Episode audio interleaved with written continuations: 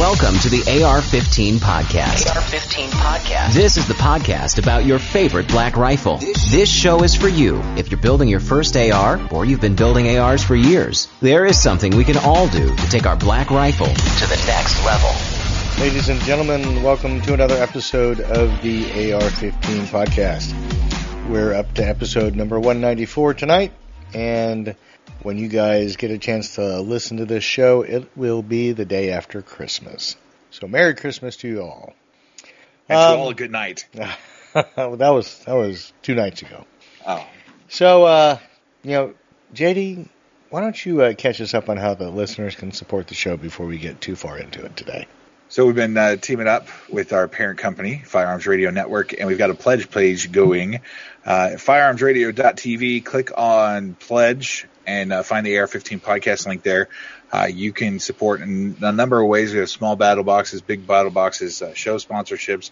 Uh, also, to any company or industry person that is listening, you want to advertise on the podcast. I am telling you what, we will kick print media's ass for your rates. You're paying for a small little piece in a magazine that is going to get tossed away soon or is sitting in somebody's bathroom.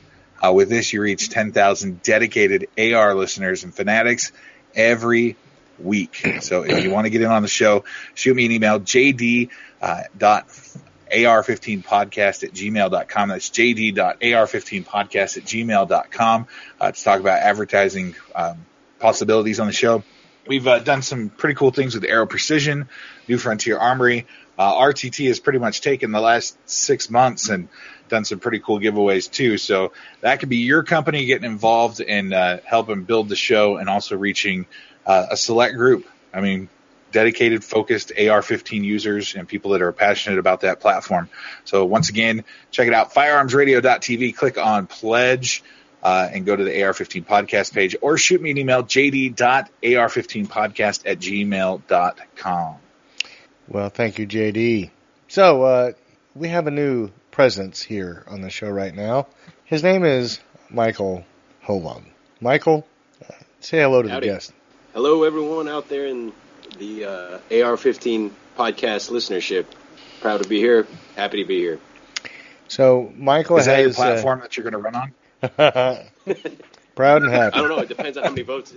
So Michael's been a part of the show uh, probably since inception, uh, but Michael has had a, a thankless role, um, and you know we we really didn't intend for it to be that way, but you know the stuff rolls downhill, and Michael was there to catch it all the time.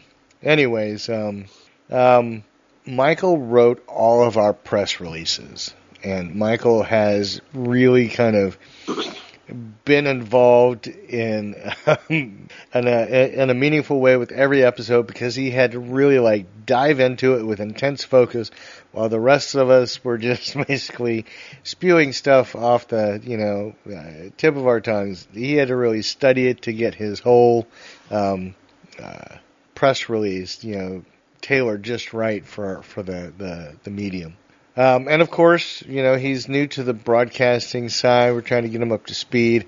Uh, Michael, keep that microphone close to your mouth now because we can't hear you, Barry. Sorry about that. That's all right.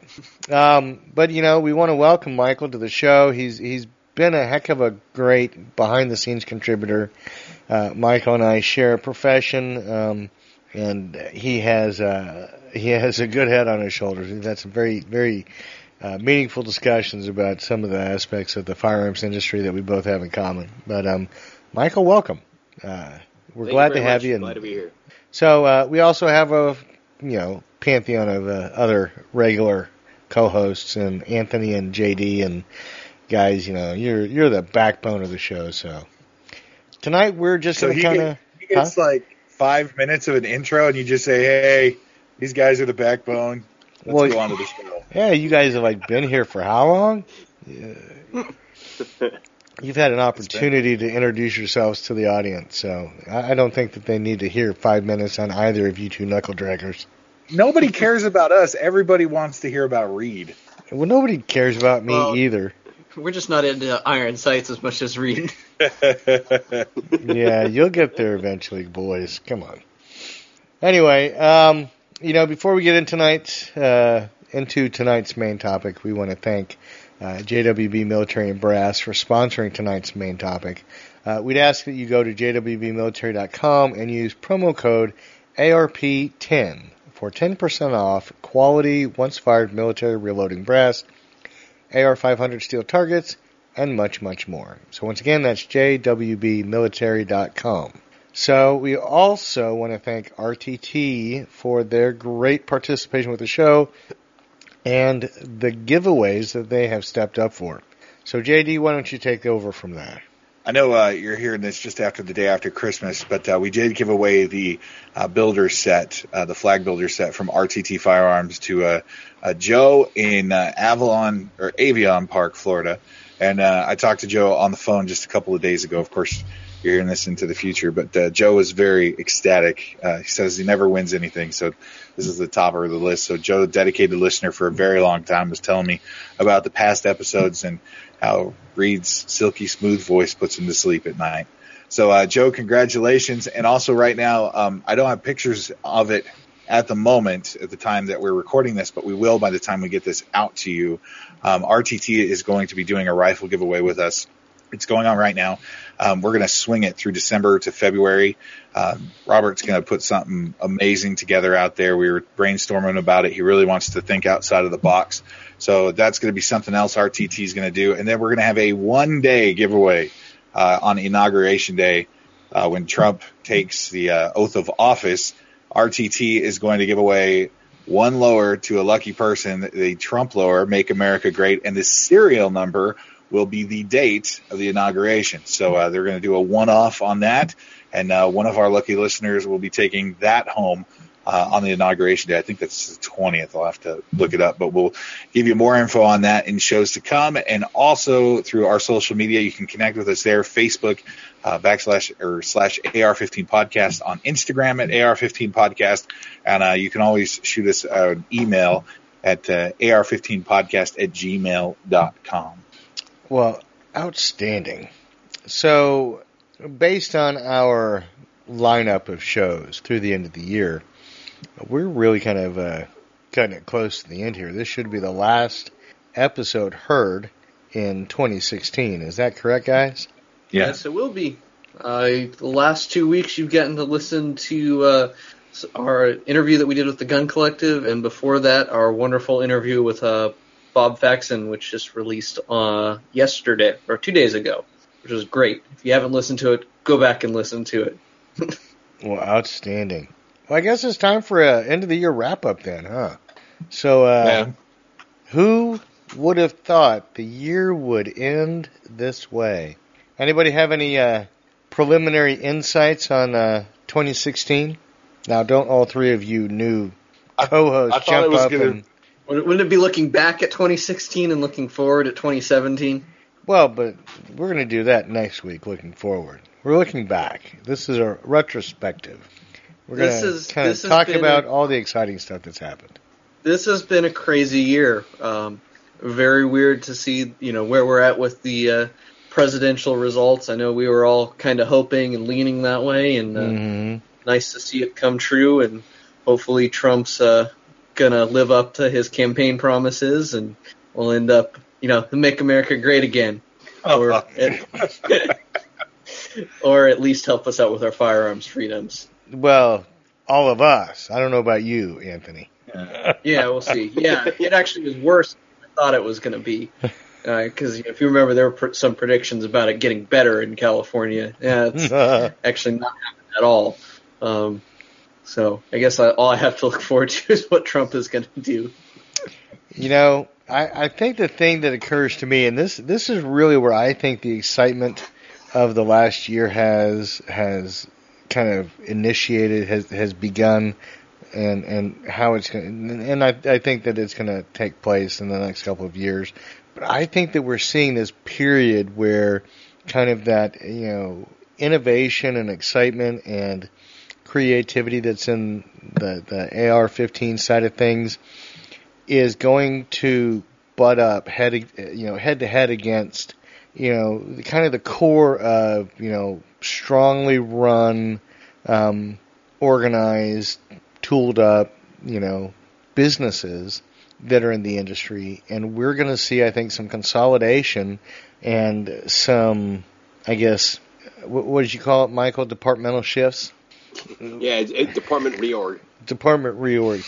I think we're going to see the industry really kind of have to uh, mature in their business processes and in, in the ways that make them uh, stronger, more durable entities and operations because, you know, it's not going to be the Wild West for the next eight years. It, I, I, I don't think that we're going to go from, you know, tragedy and, you know, hyperactivity at the, the, the marketplace um, every, you know, 12 months under uh, what we think is going to happen in a uh, strongly right-leaning government in the, at least the next four years.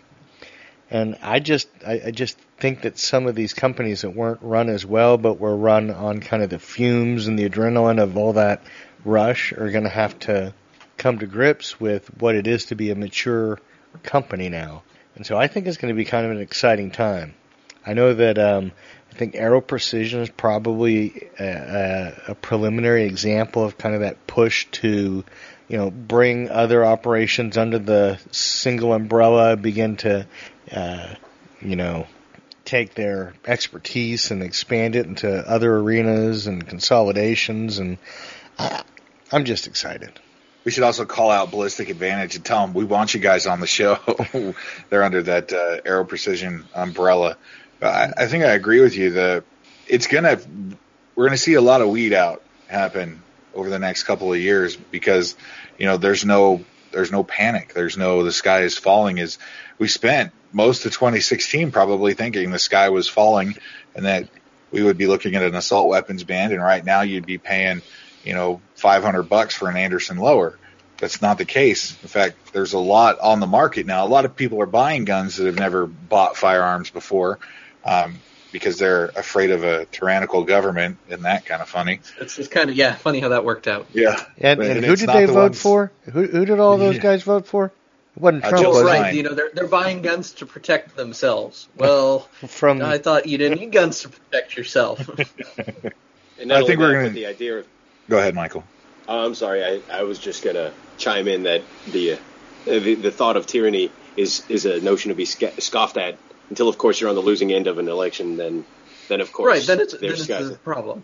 but we see we're going to see that innovators in the industry, and that's kind of cool um, because new stuff will come out. You're not going to be able to rest on your old laurels. You're not going to be able to be the handguard guy at Shot Show and look sideways at people that are in new media. You're going to have to embrace new things, or you're going to die off. And uh, for me personally, I was thinking 2017 was going to be the year that I build rifles. But now I'm like, well, the sky isn't falling, so I can get that Noveske upper and lower.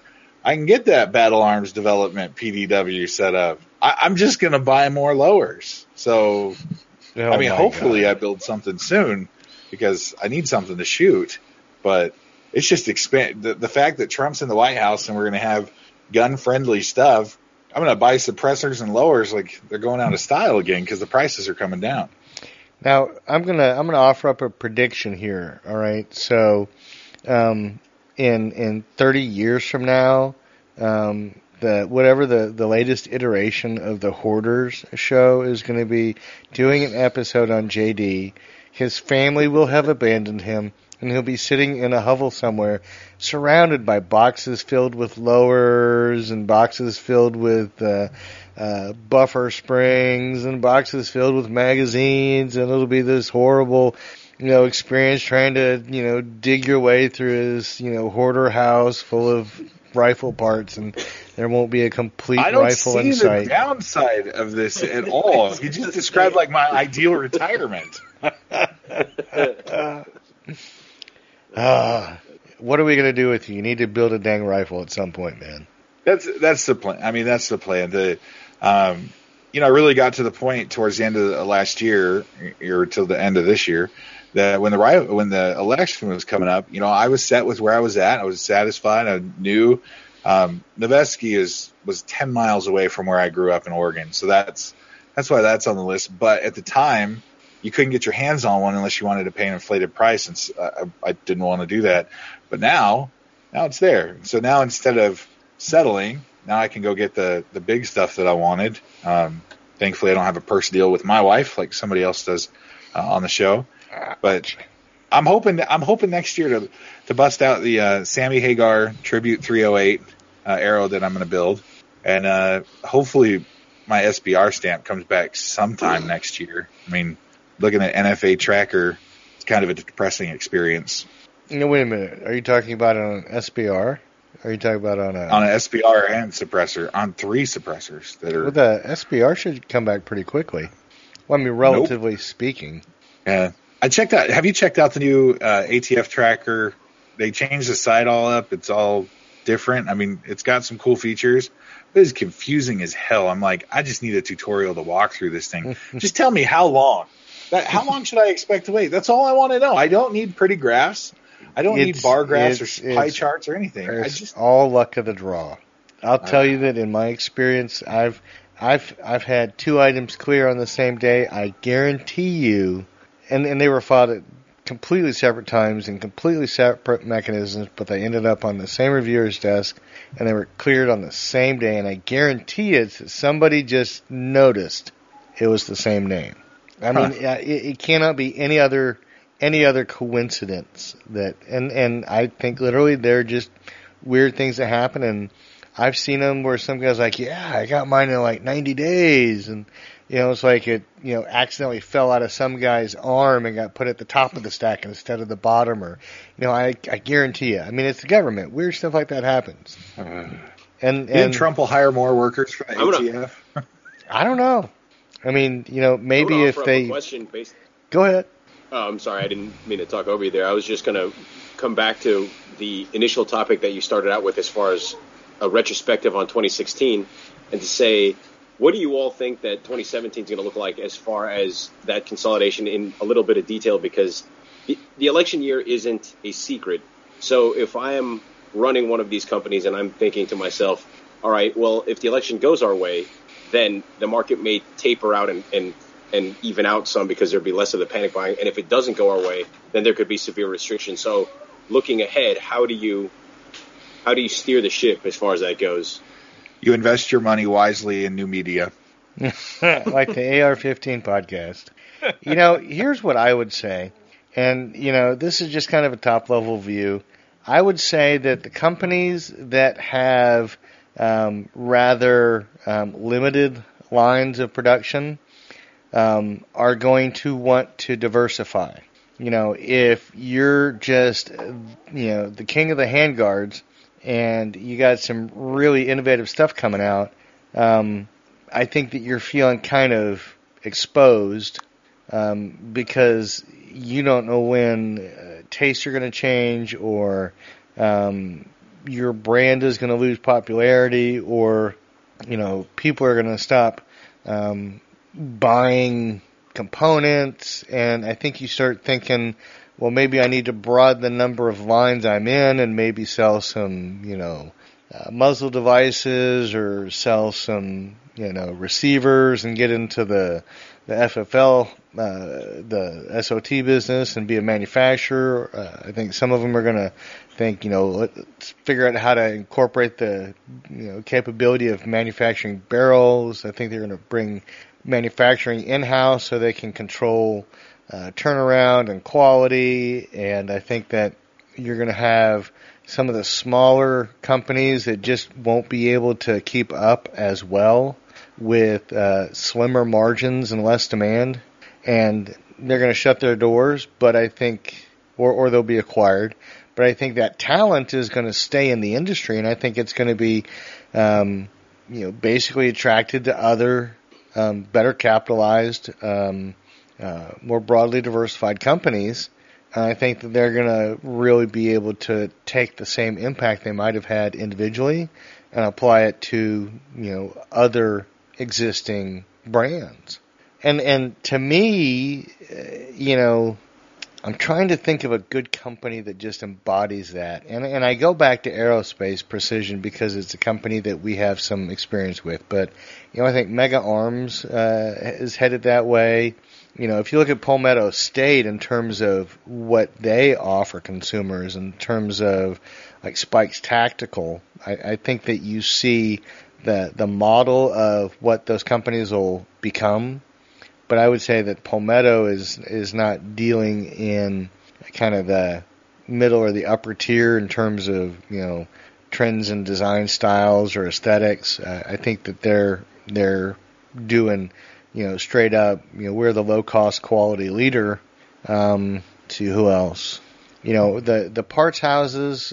You know I think that they've already diversified well enough, but when a company like Aerospace uh, or Aero Precision uh, comes out and begins to make their own lowers and begins to make their own barrels and begins to make their own furniture and begins to sell whole rifles and uh, through their distribution points to OEM rifles and you know I think they're broadening that base so that they become more resistant to shock. They become big enough by virtue of the incorporation of uh, larger, you know, velocities of uh, uh, sales. Uh, they they become capable of um, weathering the hickeys, you know, the the bumps in the road, you know, making sure that they're they're not going to be you know dumped over because of you know something uh, that you know bigger companies are able to absorb. I think they want to be that place, and so I think they're doing a great job.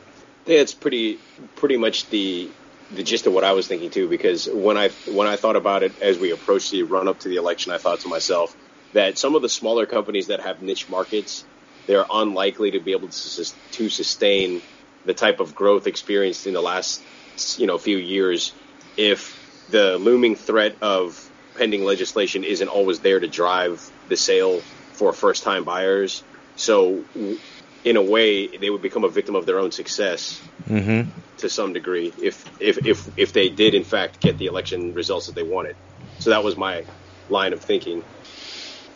Well, and I think part of the thing that's going to come into play is the fact that there's not going to be the same demand. People aren't worried about aren't going to be as worried about not being able to buy rifles mm-hmm. come January.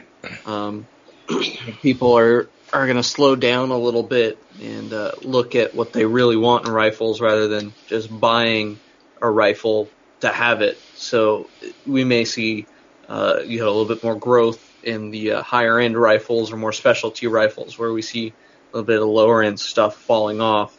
Um, and you're going to see products that manage to differentiate themselves sell more because, like we've said in the past, uh, it's we you know got to come up with something new to make make your product interesting because people are getting tired of the same old AR. Right. You know, one of the things I think we're going to see a lot of in the innovation industry for firearms is suppressors. I think we're going to see an explosion, especially if uh, the legislation gets pushed through uh, to take those off the NFA list. Uh, we're going to see an explosion of companies that are coming out to do uh, new suppressors, different things, different styles. Um, one thing that caught my eye a couple days ago, and I'm trying to pull up the article real, real quick, but uh, Josh Waldron, uh, we've talked to him several times mm-hmm. here on the podcast, just recently talked about the election, and dude called it he, even with my skepticism, he's like, "We're going to win. We're going to win big." And man, he called it. And uh, Trump was named the uh, co-chair of the Second Amendment coalition that uh, Donald Trump has put together. So I mean, we're going to see suppressors reach an audience that they've never been able to reach before, or people haven't you know stepped into it because maybe they've been intimidated or they didn't even know it was legal to right. have one of those things that made right. killing in Hollywood you know famous. You know, that is something that I think is interesting. The, uh, you know, there is the possibility of really making some changes in some of those laws. And, you know, you really have to wonder how much they can be successful at. You know, that uh, political goodwill only goes so far. At some point, you have to be able to deliver some, you know, wins and some, you know, promises kept in order for you to be able to really make the hard hit and you know Trump goes into it in the eyes of many uh, being unable to do those things, and so I think that you know he's probably very astute in his approach to you know building on a base of uh, successes. I mean, he's already uh, done that with some of the the uh, appointees he's picked and some of the news uh, that he's garnered with uh, what is it, the carrier. You know, mm-hmm. if he's able to, you know, build the political capital, uh, you know, fill his reserves, and then step into the fray after delivering on a bunch of his promises, who knows? I mean, what would you think about having the uh, 86 um, Act modified, where you could actually buy a machine gun? Um, of course, with you know $200 tax stamp and uh, you know NFA guidelines, but wouldn't that be the most awesome thing? I mean, it'd be bad for all the no, guys that just paid, you know, sixty grand right. for some transferable, but you know, to to open up the registry again, to to say, you know, what's the problem with having law-abiding Americans who understand what these things are, who understand how to use them and use them for legal purposes? To why can't they go out and buy them? You know, the fact remains that you know any machine gun that you know got into the hands of a criminal is is a criminal machine gun to begin with. It's not part of the registry. You know, I I don't think anybody could tell you that any item that was on the registry ever showed up in a you know crime, or at least a number so small it's uh, statistically irrelevant. But you know that would be awesome. Do you think that prices would drop dramatically if that registry were open? Oh heck yeah! I think they absolutely would drop. You know, because all of a sudden you've got how many, you know, millions of M4s in the U.S. arsenal that could be sold at DoD uh, prices. You know, uh, I forget what the aftermarket DoD system is, but you know that's amazing. Well, be it nice to see uh, some of those M1s that are still stuck overseas come back, even though they're not an AR. I, I still love shooting my M1. Well, and uh, the Garand or the uh, the uh, carbine, there's a bunch of carbines right. that are the carbines back. Um, I I'm not really sure that the uh, 1911 program was affected all that much, but I'm not sure what the status of it is at this moment. Yeah, I haven't heard much about it. But you know, other than the initial surge behind it. Yeah, yeah. You know, at this point, the the sky's the limit. You know, nothing has been you know for you know nothing has been closed up in terms of avenues of uh, resolution, and so you know it, it, it's the wild west in terms of what they could accomplish. But you know, uh, an update for you guys from uh, October fifteenth. Uh, they have not. The CMP has not uh, received authorization to disperse those 1911s. They're waiting for the Secretary of the Army um, to get the approval. Oh, he's probably waiting on somebody at executive to sign off on something. Yeah. Now, okay, I'm just gonna like shout this out as a, a matter of pride in in my core. Do I need to? Mad Dog Mattis. I mean, come on! Isn't that so awesome? I tell well, you, we're gonna know. We're gonna know really quick how uh, the other side's gonna play ball if um, they give him a waiver or not, because he's got to be seven years off of active duty to take that position, and that has to be. I think that has to be done with a sixty a supermajority. I don't know that or it does. Big majority. I, but yeah, it is. There's they can block him. Um, so it's going to be interesting to see how the other side plays ball um, with Trump's with that pick because of I think it was 2014 when Mattis came out of the service, and uh, you have to be out seven years to be considered for those positions. I wonder if that law can be changed without a supermajority. It's a, it's a it's a waiver that's required.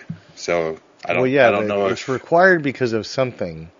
Can the requirement right? Yeah, it's changed? not in the Constitution. So uh, it would be interesting to see what it would take to change that. uh, I don't know. We'll see. I mean, but yeah, I think that's pretty awesome. But that's just me. I don't know about you guys. I, I am excited about it. Didn't he uh, appoint or at least uh, toss around another Marine Corps general for Secretary of Homeland Security? I believe. I don't. Or I, I don't know. I he could have. I just you know I haven't kept up with any any of the other ones. But you know, I remember seeing it today. He was uh, for Homeland Security, John Kelly. Oh yeah. There you go. That's it. That'd be two. Yeah. Well. Apparently, apparently the uh, Washington Post is concerned about the heavy military influence in Trump's cabinet. The Washington Post is going to be concerned over whoever Donald Trump picks. Continuing Or on. Doesn't pick. Yeah. Is there something that the the Trump presidency is going to do the Washington Post won't be concerned about? That's a better question. That's more. That's an Oh. easier answer. The Washington the Post Washington is Post. concerned about the China pattern being selected in the White House. Yeah. Well, I don't know.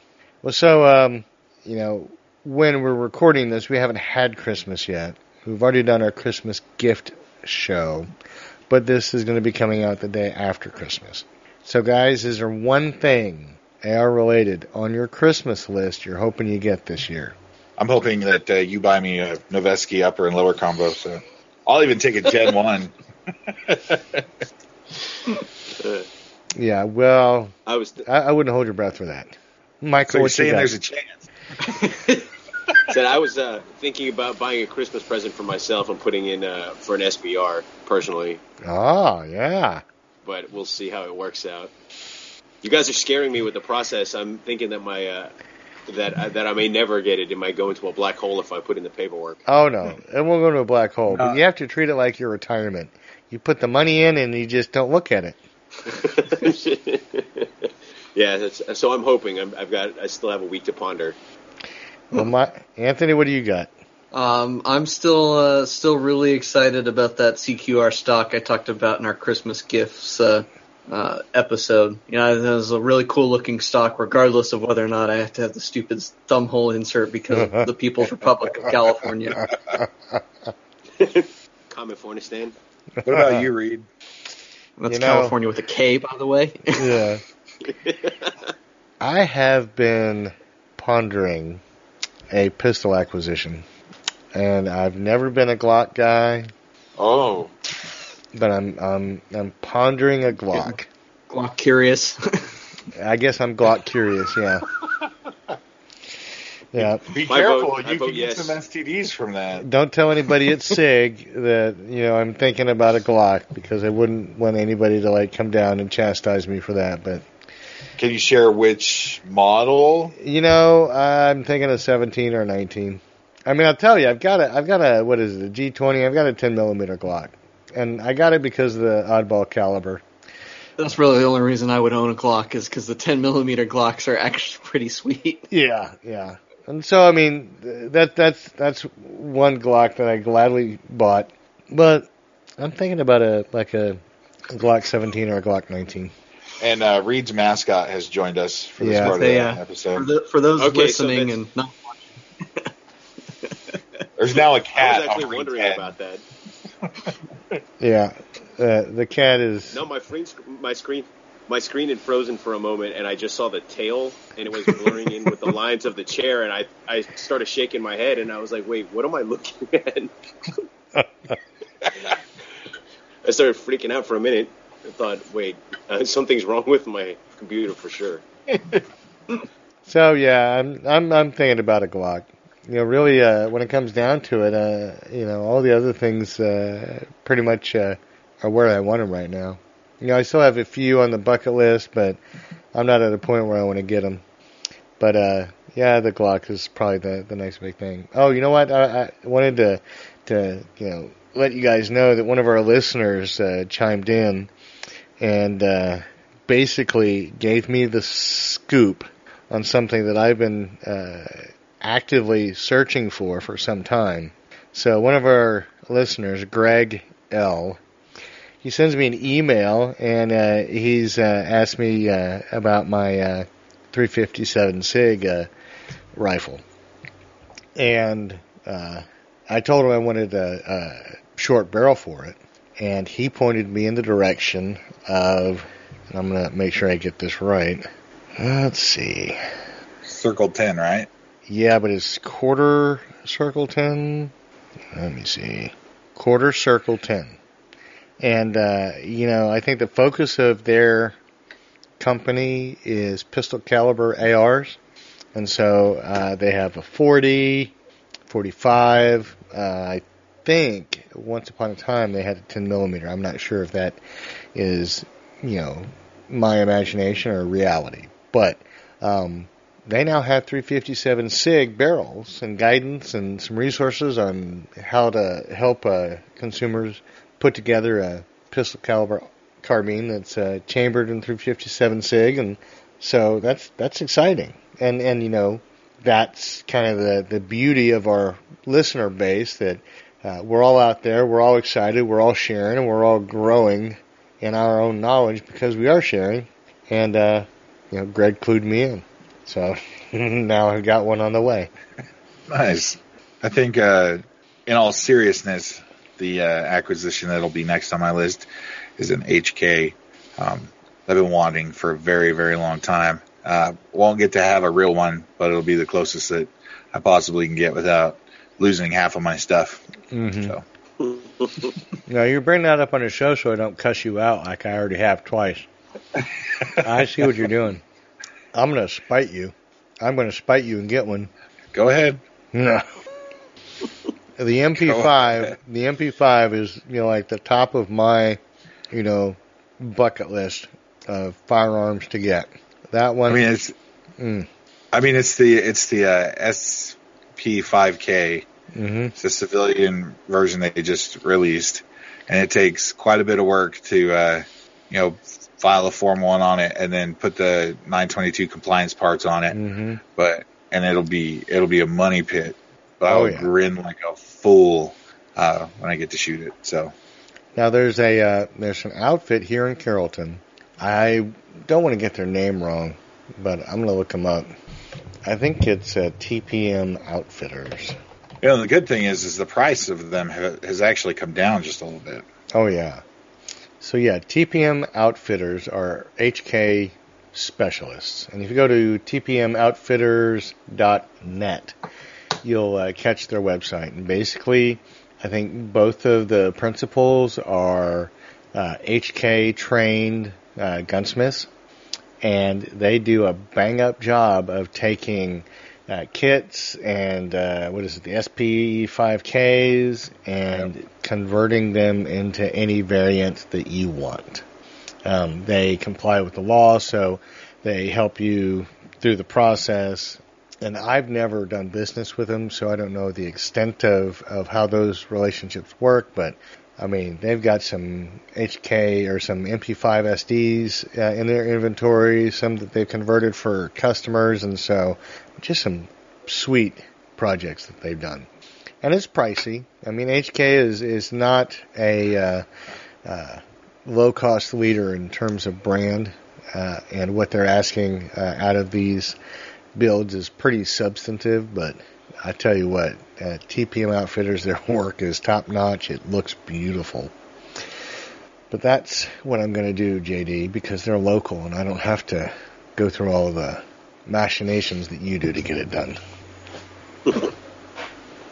Dick. Sorry. well, you go ahead and be that way, JD.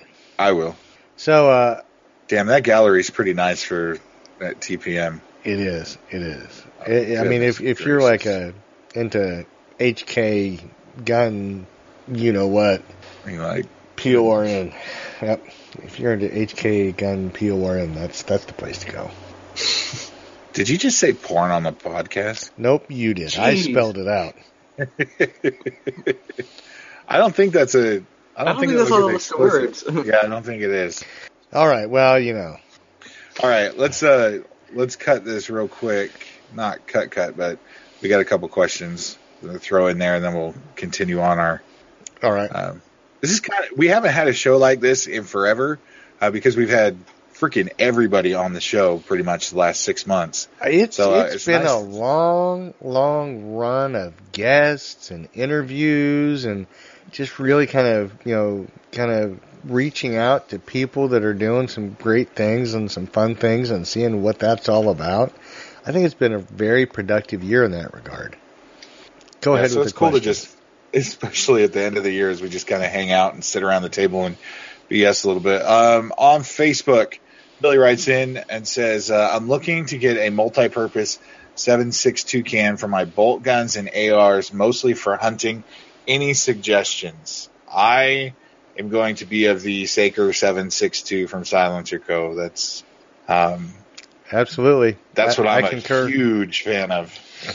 And you know, here's the thing that I like about that. Their their MAD mount system. They've got some direct thread options. They've got their um, uh, trifecta option. Their muzzle brake. Their um, um, straight up. Uh, it's not a muzzle brake. It's just a muzzle device. You know, for the trifecta mount. They do the AAC 50. What is it? 51, 52 tooth mount. Uh, they do a YHM mount they're as you know uh, versatile uh, a suppressor as I've come across to date. And I think what is it the the maximum is a 300 uh, uh, Ultramag is a Weatherby Ultramag which uh, Remington maybe it's a Rum Remington Ultramag Yeah. Looking it up real quick. but I mean it it's a very very versatile can and it's well constructed and geez I just don't think you can go wrong with that. Yeah, 556 to 762. It's not giving me anything in between. Well, that's because you don't go to the right places, JD. Um, on silencerco.com. Did you go to their materials? Jeez. See, Michael, this is this is exactly what you're gonna have to put up with.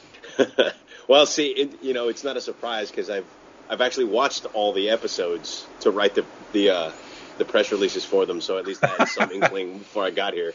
So wait a minute, let me get this straight. Reed, he's listened to all the episodes and he still willingly joined us tonight. Yes, yes. Michael Michael volunteered. Isn't that what Navy means? Never again volunteer yourself. I, I was politely asked, and I thought, "Hey, man, that'll be great. That's exciting. I don't, I don't see why not." And then, and then, but as long as I'm not the target, then I'm just gonna sit quietly. You know, I tell you what, though, Michael, I, I'm gonna Marine. I'm, I'm gonna come over, Michael, and I'm gonna tape that mic to your lower lip. I haven't. I got tape. I, I can read. I can uh, suggest a brand of tape that we use uh, all the time on actors. All right, good. You let me know what that is. do this. Yeah. I, All right. Well, anyway, I'm, I'm just gonna hold it in my hand. we'll work on we'll work better on equipment. something. We'll we'll figure something out to to get you a little bit more of a level. But Billy, to, to answer your question, um, the Saker seven six two for me because I, um, contrary to popular belief, I don't just buy any lower. I research the crap out of anything I buy. It's almost obsessive compulsive, and so for eight nine months, I researched what uh, suppressor to get, and for my 308 guns, that my I have a bolt and a AR. Uh, the Saker was the one that each time I was looking around for reviews or people who had them or put hands on them or was able to check them out at a shop or a range, it just blew away everything else I could find at the time. Mm, nothing like having I'm like a co-host send you an email at three in the morning. Hey, just one more question, man. And that was an awkward pause. Well, only We if you delete say these, it. don't we? We do. Well, yeah, we- yeah. they don't seem quite as awkward. All right. Does anybody else have anything to add? Anthony, would you like to tell us about suppressors? Oh, I'm sorry. What's a suppressor? That does the things that make guns silent, according to Hollywood. I mean, yeah, according like, to Hollywood. pew pew pew. Make, yeah. All right. Next up, Tyler uh, wrote in um, just asking just your quick thoughts. Um, red dots versus variable powered scopes. Yes. You know, I've got a couple of one to fours and a couple of uh, red dots, and I'm I'm still an iron sight guy. So Can you, if if iron sights aren't in the conversation, can you give me one of those two, please? A recommendation. you know, I have not formed a preference. I am, you know, I'm schizophrenic. I'm I'm just as comfortable behind the one as I am the other. You know, my vision's not what it was when I was learning how to use the iron sight. So, you know, some variable magnification kind of appeals to me on some days. But then, you know, uh, you know, I sat there and you know, used a uh, what a three uh, MOA red dot and you know build up the you know the center of a you know target at 100 yards and never straight at it with my AR and you know that's fine. It does a great job so you know I think maybe if you could narrow down what you're going to use it for we might be able to put a finer Yeah, point that- on that That was definitely the reason behind my answer is because I have rifles set up with both, um, and you know I've got you know rifles set up with a red dot, a rifle set up with a one by six, and they got a rifle set up with a four to sixteen. So you know, it just depends on what I'm using it for. How about you, JD? Have you built any Uh, rifles you've been able to put a red dot on? Man, I had I had this sick setup on a uh, Aero lower with I tried to put my EOTech on it. Man, it was flush. It looked great. I was able to put it back through the the end of the lower. It, it was awesome.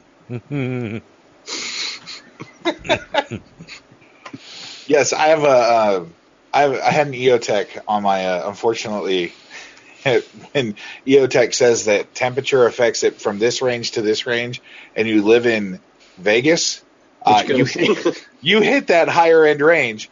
So uh, I I had a, EOTech, a couple of EOTechs on my uh, rifles and uh, they're no longer with us anymore. Uh, they've been turned into suppressors. Amazing how that happens. well, Michael, do you have a choice? I think it goes back to the use case question. I'm not as familiar with the the two tools as, as maybe the rest of you are, but in my case, I don't do a whole lot of long range shooting, and you'll be proud of me. I don't have an optic on my rifle right now. I'm just using irons. But if I had my pick for an all purpose rifle, I would pick a red dot because I don't really have any reason other than just target shooting to shoot that far. So I think I would probably prefer a red dot. You know, if somebody was looking for innovation this year, um, you know how they have those cataract windshields. You could do one of those uh, cataract iron sight setups for Reed. You know, he said his eyesight's not as good as it used to be. You get that magnification in there, like that big windshield going. Oh yeah, that's It's like a clown car window. I think he's going to work out just fine. yeah. You would vote for Michael. Oh man. Well, so shot shows on the horizon. Is there anybody that you guys are interested in seeing at shot show that uh, may not have been as high on your list in the past? Um, I think some of the new co- companies that we've connected with this year. Um, it'll be cool to talk to Rocky and her husband from uh, Unbranded Yes. and Critical Capabilities. It'll be it will be really cool to to meet with him, um, especially discuss some of the the mass you know manufacturing side of the industry that that intrigues me.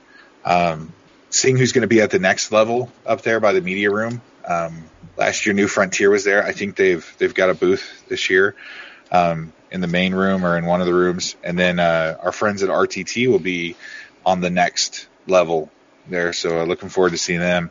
Uh, they actually uh, brought up maybe doing some live stuff from the booth, so we may be doing some of that, uh, depending on what the access is to signal there with those walls and all the concrete, and then Well, we did attempt 10,000 to do. We got a show off, uh, show off from the media room. I don't remember if it was an AHAR 15 show or if it was uh, may maybe in the This Week in Guns show. But we recorded a show from the media room and it turned out okay until they tried to kick us out.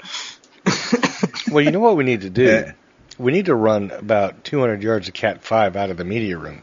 Mm, no, sounds terrible. Actually, and Anthony, we're going to make you be the guy that gets it set up and all working. I would actually like to see us do a show from Shot. I think Anthony and I can figure out how we can make that happen. Um, right, Anthony? absolutely. Okay. So he's more confident about it than I am because Oh, we'll I make try it. it. Work. I'd We'll try make it it and then we'll go to the Heart Attack Grill to drown our sorrows. Absolutely. So I'm watching TV the other day. They're doing a show about all these great burger joints. Heart Attack Grill, and I'm like, JD, uh, Heart Attack Grill, you know, question mark, question mark, what? You didn't take me? Damn it. Yeah, well, and it's because like, Reed, we were only we were only dating for like four months at that Yeah, point. I didn't know if yeah. we were a long term deal or not. so I didn't want to bring out my great burger joints in Vegas. Uh huh. Uh huh.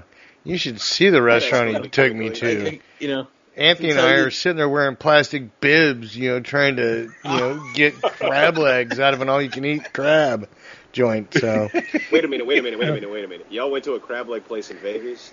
it was Well, actually I don't really think there's no good. ocean around there. that's what I said.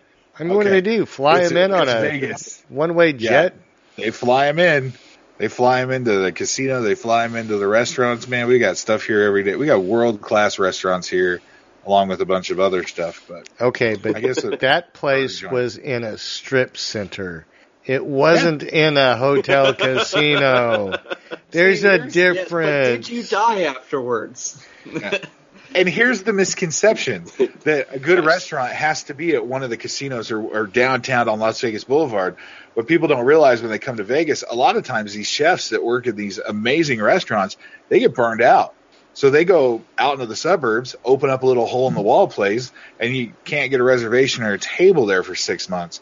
So when you venture out of Vegas and you, you look around and you read Yelp reviews, you'll see world class chefs that have just opened a hole in the wall Okay, because they're burned out. but I'm going to go back to my initial statements and remind you once again there was not a waiting list at the plastic bib wearing uh, crab leg place, nor am I aware of anything but teenagers working there, including the kitchen. I have a picture of you with a bib on and a big smile. What the hell? I'm not saying I didn't enjoy myself. I just feel dirty with how mistreated I was that you didn't take me to the great burger And joint then, in and then you wanted the next day. He's like, "Take me, take me to Pawn Stars." So took him to Pawn Stars. I'm like, dude, it's Yeah, gonna be like you were on five the- minutes. Are you still doing the paleo diet thing? Can, will we be able to eat at normal places? Yeah, we'll be able to eat at normal places for Yeah, for, for, at least a dinner or two. Be- the best lunch story from Shot Show last year. We went to this restaurant uh, just outside the convention. We're sitting down, and Reed Reed is the most difficult person to order food ever because he's got to follow this diet and everything. And and um, It was He a tells it was a 30 day diet. I'm done with it. All right. he tells the waitress, he's like, "Can I get these without the buns?" And then the waitress says, "Sure, I'll eat your buns." And Oh. I tried to find that place last time I was in Vegas for work, and I couldn't find that place again. I was very sad. And I just want to let the audience called. know everybody was wearing their clothes. It wasn't that kind of place. no, It it is was- Vegas. That is allowed, though. So I mean, you have to clarify. No, you have Yeah. to wear clothes here. I, I live and work here. You got to wear clothes. but yeah, we can go to. We'll we'll find a good burger. I don't know if it's going to be at the Heart Attack Grill, dude. But I'm not saying it has to be the Heart Attack Grill. I think it, it has to be the best burger in town. best burger in town. Mm-hmm. All right, man. Yeah. We got food trucks that have some of the best burgers in That's town. That's fine. I say we're we're gonna have to talk about this later. Yeah, All sorry I'm about saying, that. If you're if I you're want the listening to the best burger. podcast still, you haven't you haven't disconnected on us. Uh, um, if you're ever in Vegas, look us up. We'll we'll give you some tips. Now, here's another thing. I want to remind the listeners that when we go to Vegas and we do shot, um, we are, of course, trying to connect with the people that we've created relationships with, trying to find the people that um, we have come across and think are innovators. But, you know, you guys provide us a lot of leads. You tell us about the companies that you're hearing about, you tell us about the companies that you are invested in, and ask us to stop by. I want you guys to do that again. I want us to be able to touch base with some of those companies, some of those individuals, some of those personalities, whoever they may be, so that we can, you know, once again, you know, expand our horizons, provide uh, more resources and contacts, and get opportunities to have new people on the show, and basically bring you guys, the the listening audience, the very people you want us to bring you. So we can't know that um, uh, unless you basically let us know. You know, it's kind of like you know one of my old ex-wives. I had to tell her that I can't read her damn mind. so let us know, and we will go out and do our dead level best to find those folks, connect with them, and bring them back to the show. And honestly, there's only one company that will remain unnamed that uh, we we have on our you know naughty list, I guess if you want to call it. I know Christmas was yesterday, but uh, everybody else is open and fair game, and even they can be because we've had others that have been on the naughty list, and been able to work things out. So um, Yeah, that's if you because have any of those suggestions, you decided that it had to be so. And you know what? It's really one of the- well. and it's one of yeah, it did work out really well, and uh, it's probably one of the fastest uh, downloaded uh, episodes of the year. So Well, in any case, moving on to new business. So, yes, uh, listeners, send in your suggestions, send in your your wildest hopes and dreams, um, and uh, we'll do what we can to uh, make contacts with any of the folks over there at Shot. Um, so who did we who did we talk to last year at Shot that we didn't that we haven't had on the show? we talked to YHM, uh, and we wanted to get them on. Um, LMT. LMT. Uh, we talked to um, LWRCI. Um, Uh, American Defense Manufacturing. yeah, we talked to uh, Gemtech and we talked to Troy. Palmetto. Yeah, we talked Yeah. to Palmetto. Um, who else? Who else? Who else? I mean, there's probably another half a dozen names, and you know, uh, let's see who else. Uh, CMMG. Talked to them. Mhm. You know, and you know, I think that that we all understand that at the times that we've been talking to these companies, they've just been under the gun to get more product out, more product in the hands of buyers, you know, ramp up production, you know, be good stewards of the companies they're running. I get it, they're busy. But by golly, next year you shouldn't be that dang busy that you can't talk to us. yeah. so, So, what's the email that they can shoot you uh, for suggestions on who to talk to? Um, you can send it to uh, ar15.podcast at gmail.com or you can send it to JD at where? jd.ar15podcast at gmail.com. That's jd.ar15podcast at gmail.com. Um, so, as we're moving towards the end of our banter, I guess, um, what do you guys, who would you like to see us talk to in uh, 2017 if you guys each had a choice of two? Who would come to mind for you? A choice of two? Yeah.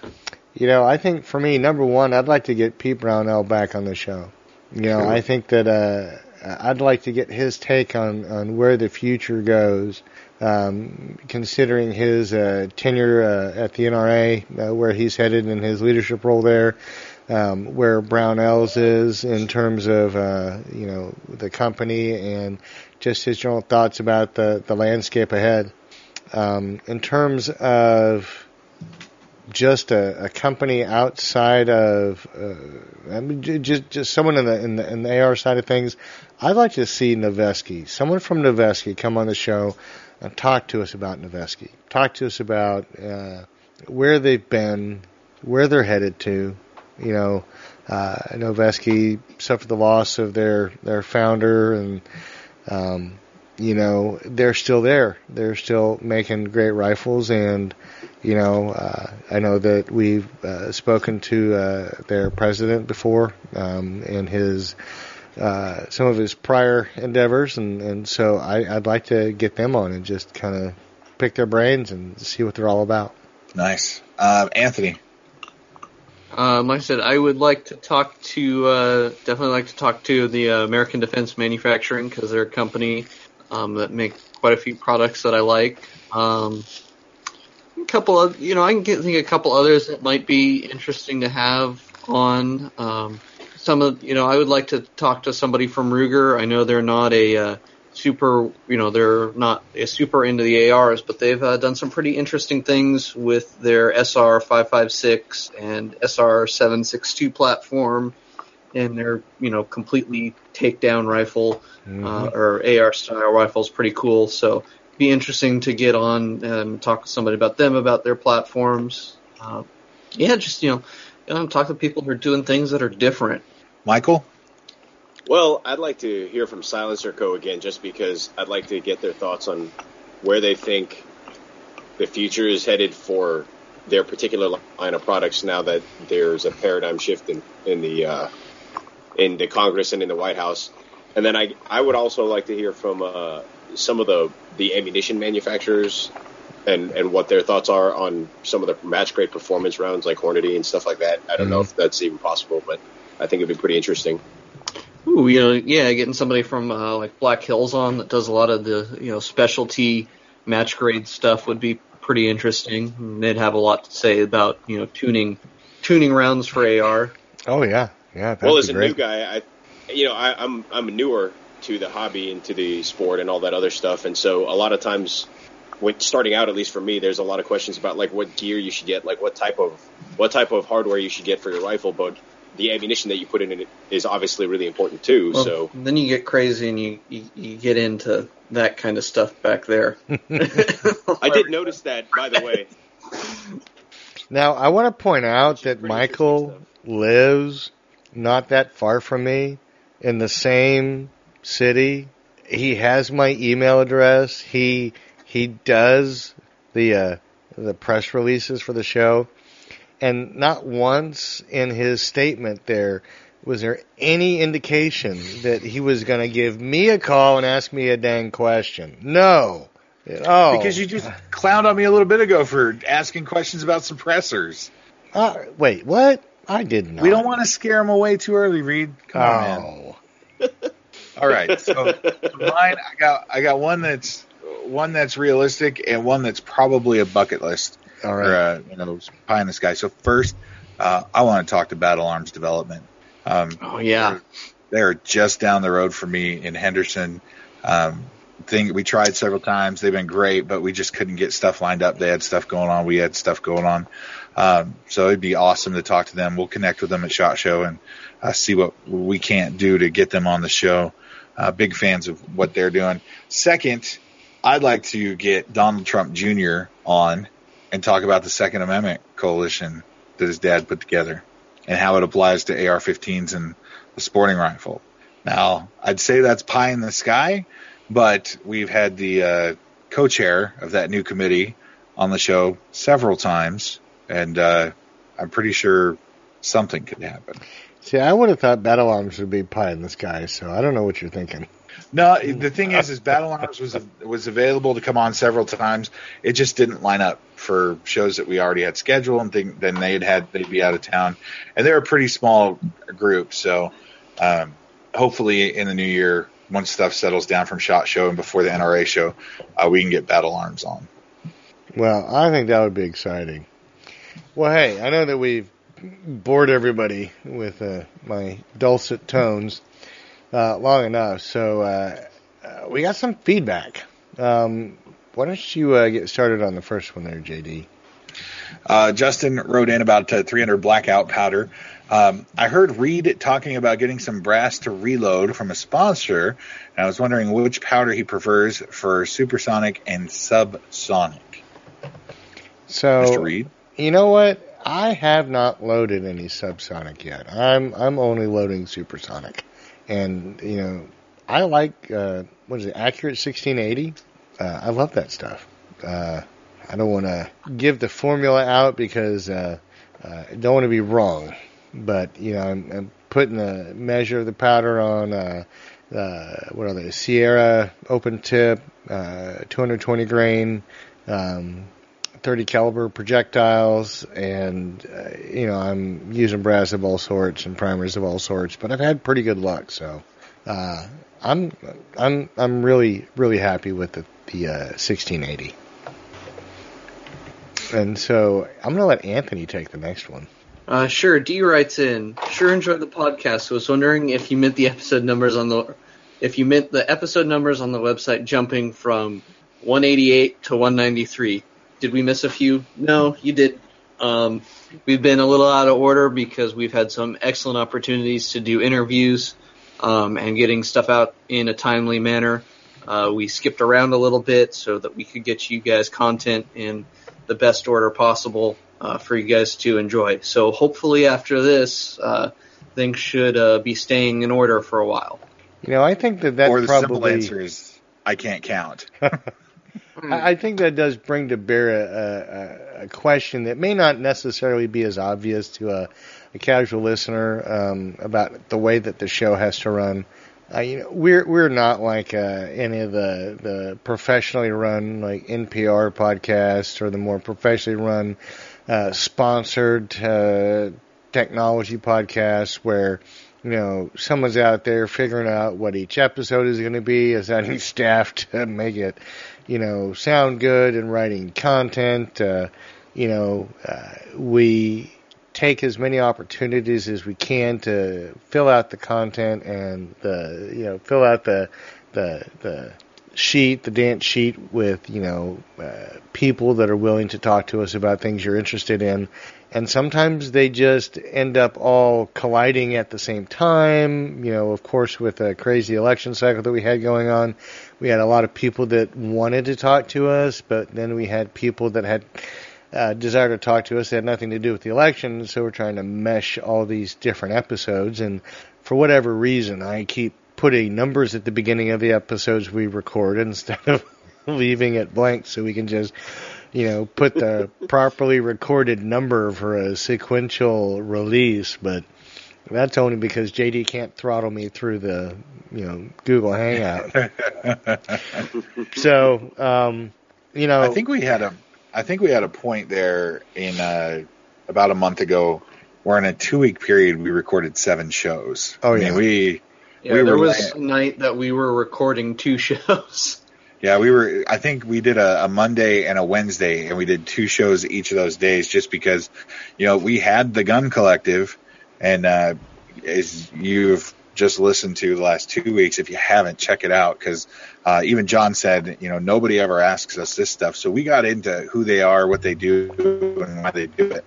But uh, and Rocky was able to stay for two shows, and then Rocky um, called Springfield and said, "Hey, let's do a show on the Saint," and so we were able to put that together. And so, you know, going out of order. Sorry, guys. I know for some that like things in sequential order, uh, we got a little loose there, but hopefully uh, we'll get back on track here as uh, we start the new year.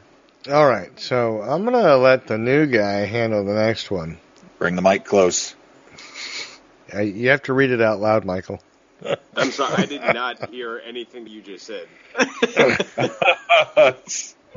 See that that Your sounds like some passive out. aggression there.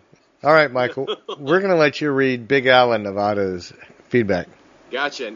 Now I'm reading you. So we have Big Al in Nevada asking, Hi all, I've been enjoying the podcast for about a year and I've dug through some of the older podcasts. I have a few questions.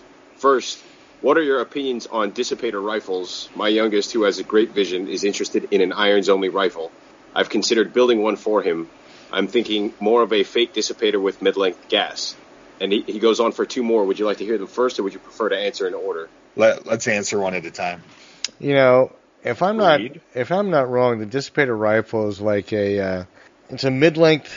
It's like an 18 inch rifle barrel with a rifle length gas system, and so you're using full length handguards. But instead of having the the, the length of barrel um, extending beyond the handguards, it's a little shorter. So it's an interesting look. I'm I'm not real a real big fan of the dissipator rifle. You know, I do have uh an 18 inch barrel on a rifle uh, that has a mid length gas system, and, and I like it, but you know, I I just don't like the rifle length, you know, two piece handguards. So, um, you know, in terms of, of what you're looking for, I think it's fine. I think that um, you can probably find a very reasonably priced version of what you just specced out there on P- uh, Palmetto State and their website. But um, you know, go with what you want.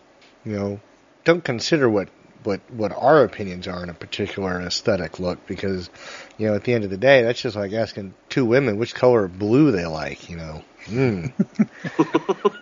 For comments and complaints, read at ar15podcast.com. So um, go ahead with the next one there, Michael. Next, I'm building a 6.5 Grendel for target and hunting.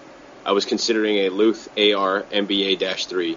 Idea to use a collapsible stock for target shooting, but any way to help fit this into my Jeep would help. Now, Reed, would a law tactical folder help him out? Well, it would probably make it a little bit shorter, but I don't know that I would go that route if I was going to put it on a 6.5 Grendel. Uh, you know, I don't know. I think you know you're talking about you know putting together a 6.5 Grendel. You know, the question is, is you're going to go with a longer 22 or 24 inch barrel for your target esque um, approach, or is an 18 inch barrel going to work? And I think if you're going to shave, you know, what is that, uh, four to six inches off the the length of your rifle and go with an 18 inch barrel, which in terms of performance and accuracy is probably not going to leave you disappointed. Uh, I don't know that a collapsible stock is all you need is is, is what you need. Um, but you know, I don't know why you couldn't combine both of them. Really, when it comes down to it, um, in terms of target, I'm not so much worried about the stock. Um, yeah, as long as it's comfortable for you, mm-hmm. um, you, you, know, you're using it right, and if you're using it with a sling and you're putting pressure on the stock, it's not really going to matter all that much when you, you get tension on there. You don't, you don't have to worry about the slop in there. Now, I wonder if maybe the concern is for the adjustability, but you know, right. heck, with uh, some foam and some duct tape, I think there are a whole lot more guys. Yeah, there's a whole lot more guys making combs out of some duct tape than than trying to find a stock that's going to give them some adjustable, you know, uh, height or length of pull. So, I, I think a collapsible stock would be fine, but you know, the barrel might be where you can get another, you know, chunk of length off of it. So, I think that would definitely help you in your regard there. So, what do we have on the third one, Michael? Finally, I haven't heard you guys say anything about Boyd's Woods furniture for ARs. I know it adds weight, but they look cool. Maybe these would get JD to build some of those imprisoned lowers he has so I don't think that was so much a question as a statement, but I, I definitely wanted to get to it. I think he's poking the bear. That's what I think. yeah, whatever. Say, I'm just I mean, the messenger. I've already got an AR with uh, wood furniture. It's called a Mini 14. Uh, technically, no, that's not an AR. Technically, that's a Garand. It is technically a Garand, um, but uh, the the Boyd's wood furniture is definitely very nice looking. Uh, looking at it into it a little bit more, it, it is going to add weight. Um, but again, at that point, you're looking at something that's more aesthetic for your rifle. Uh, so you know you kind of choose the trade-offs that you want there. Do you want to go with a super light weight rifle, or do you want the rifle that's exactly how you want it to look? Uh, you know, it's a personal opinion thing at that point. You know what my concern is with that furniture? It's that I am concerned about how delicate it is. You know, I'd hate to spend money on something that's going to crack or chip because, you know, I'm just a knuckle dragging trigger monkey and I'm going to go out there and bang the dang thing around when I'm at the range or out in the field or doing whatever. And I can't really abide by the idea that I'm going to build an AR and keep it in the safe or not build an AR and keep it in the safe. yes, JD. That was right. me poking the bear. Thank you. Thank you. Um, now we're gonna go to the lightning round. We've got a couple more on Facebook. I know we're going a little long, but we'll we'll pound these out real quick. Uh, first up, Reed, probably for you. Uh, Jim writes in, looked at suppressors today. Any suggestions? Not looking for high end, just something to get started. Uh, it would be a two two three. Jim, you post frequently. I'm gonna say buy once, cry once. Reed. Reed, you oh. have to actually read those out loud. I think uh, we lost Reed. Is Reed gone? Yeah, he he he uh, he ran away. Okay, so here's the etiquette of the show. You're supposed to let us know. You're supposed to let us know, Michael, when you step away. Because you'll note that right I've now, been here the whole time. Yeah, you know, thanks Anthony and Michael for your dedication to the show and what you do. Reed, just the grumpy old man. Somebody probably walked across his lawn. And he had to go out front yelling at him, going, "Get off my lawn!" Or said something about not having iron sights on a rifle. you probably had to go up and polish him real quick. Hey, are you ready for the question I just asked you? yes. Okay. So, take two. We're not deleting any of that. Uh, Jim said he looked at suppressors today. Any suggestions? Not looking for high end, just something to get started. Uh, it would be for 223. Jim, I'm going to say if you're going to pay a $200 tax stamp, uh, I would probably look for something you're going to be happy with for a long time. Reed, what do you think? You know, um, I'm not going to really apologize for geeking out here, but have you guys ever watched the Good Eats, Alton Brown, Food TV? You know, you don't get to be a fat man like me unless you can cook some food. But the guy talks about multi-use tools, right? Why are you going to buy a tool that only has one use? to me, the idea of buying a 556 can limits you to a very few uses. I like the Saker or a multi-use can of the same variety that can be hosted on a 5.56, that can be put on a 30 cal, that can be put on anything below that, and utilized in a number of different ways. And so I think you need to look at the thing that's going to give you the broadest application across the board.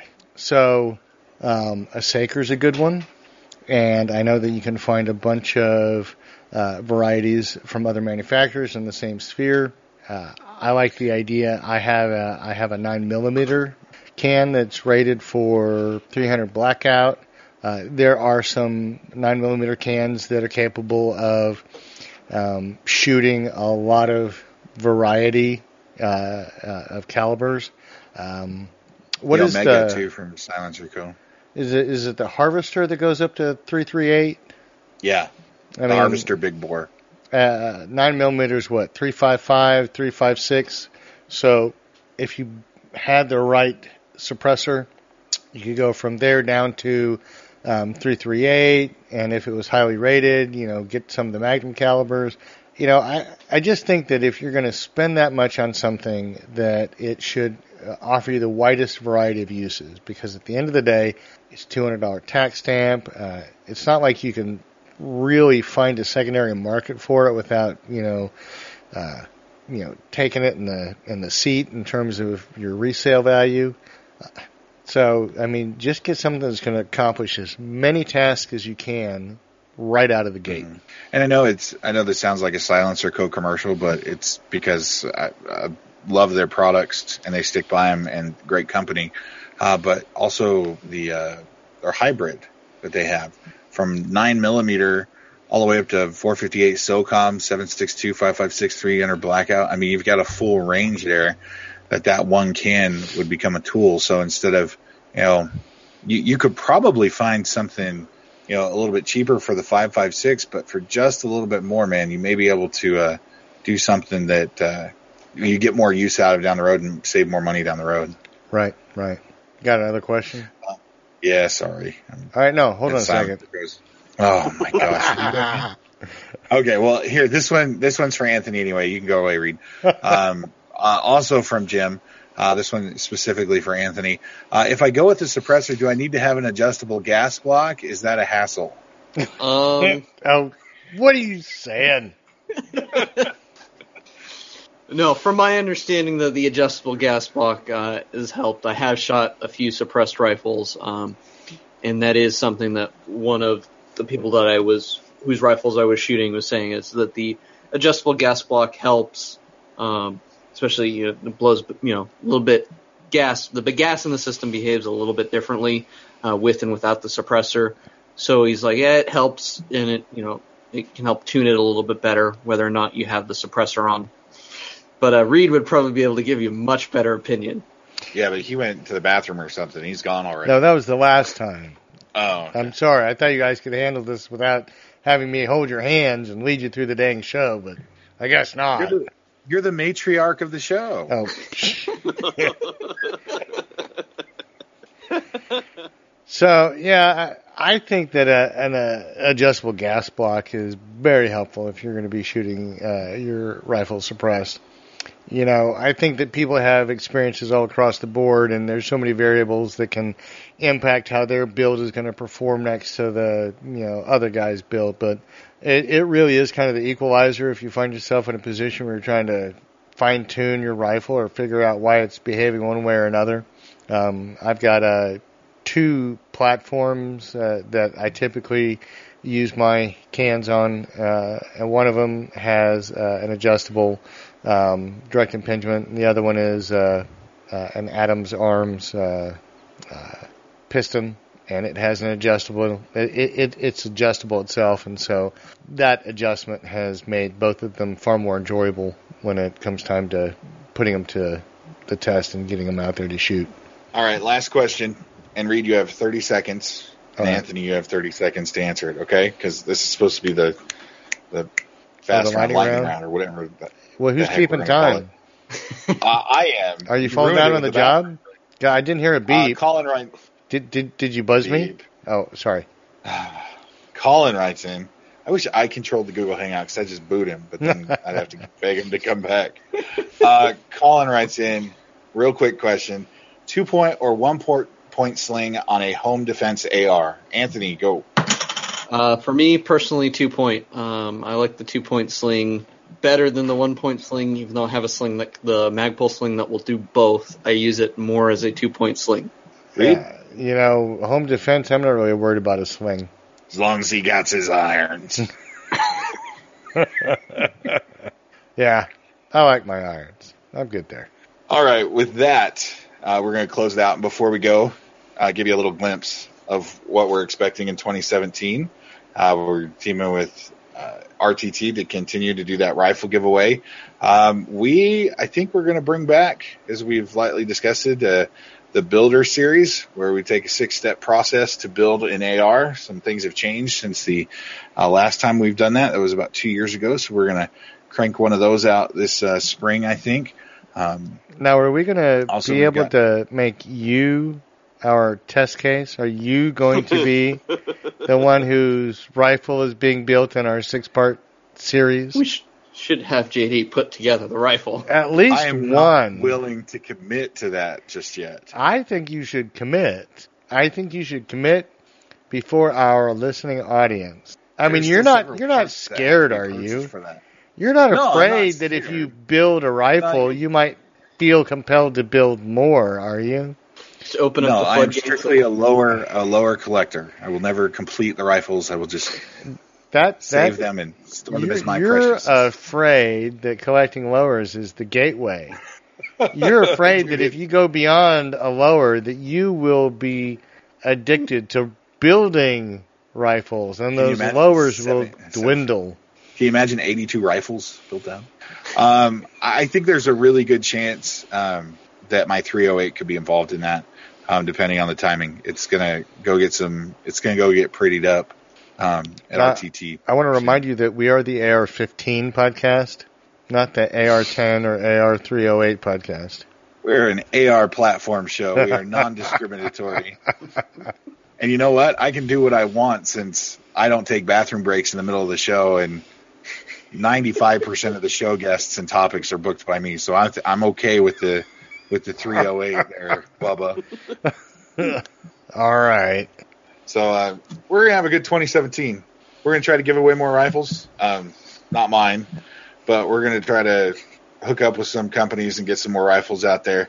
Uh, show sponsors coming on. We've had some interest. So if you want to, uh, advertise with the show, um, as we do just sit around here and talk like a group of friends, um, we do have access to uh, broadcast professionals that have, have over 20, 30 years in the business to make uh, full 30, 60, 90 second spots for you and your company if you are interested in getting involved with the AR-15 podcast. I promise you our prices uh, will pale in compared to what you're paying for magazine space for a tiny ad and you will have exposure to some of the greatest AR fans on the planet. This listener audience is amazing. They show support for those that show support for the show.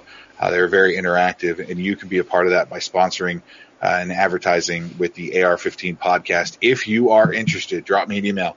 Uh, jd.ar15podcast at gmail.com. That's jd.ar15podcast ar15.com. If you have any questions, comments, or complaints, send them to Reed at ar15.podcast at gmail.com. That's ar15.podcast at gmail.com. You can also subscribe and listen to the AR15 podcast for free on iTunes and Stitcher. Please leave a review. It uh, helps the show place higher for potential listeners. Share your pictures with us on Instagram when you go out shooting. We love seeing those uh, at AR15 Podcast. Follow us on Facebook, uh, facebook.com slash AR15 Podcast. Uh, get involved with us there. Uh, a lot of the stuff that happens, we get out there first because we're only a once a week show, and sometimes we get uh, recording ahead of time. Like we're recording this early in December, and you're hearing it the day after Christmas. Hopefully, Black Rifle Santa treated you well too. If he didn't, there's always Black Rifle Easter Bunny around the corner. Um, check out the other great podcasts on the Firearms Radio Network. Don't forget to use the Brownells affiliate link uh, for all your AR-15 parts. You can check that out at firearmsradio.tv. Uh, shout out to JW Military and Brass. Check them out. The uh, AR P10 for 10% off quality once fired reloading brass and AR 500 steel targets and to RTT firearms out of Lake Havasu City. Uh, the builder set, the lowers, the paint job on the rifle earlier this year. Seriously, Uh, Robert and Evelyn down there are huge supporters of the AR-15 podcast. We appreciate them.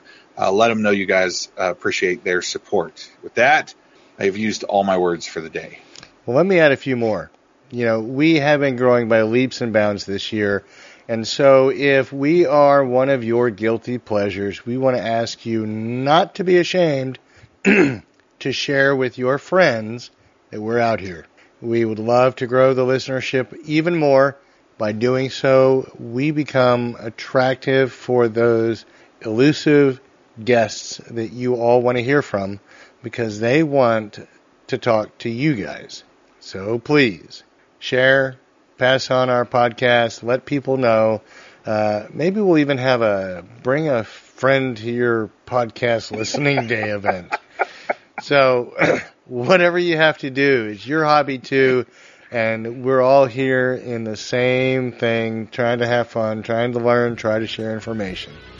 All right, everybody, have a great rest of your holiday. And the next time you'll hear us, it'll be a new year. Have a good night. Night. Night. Take care.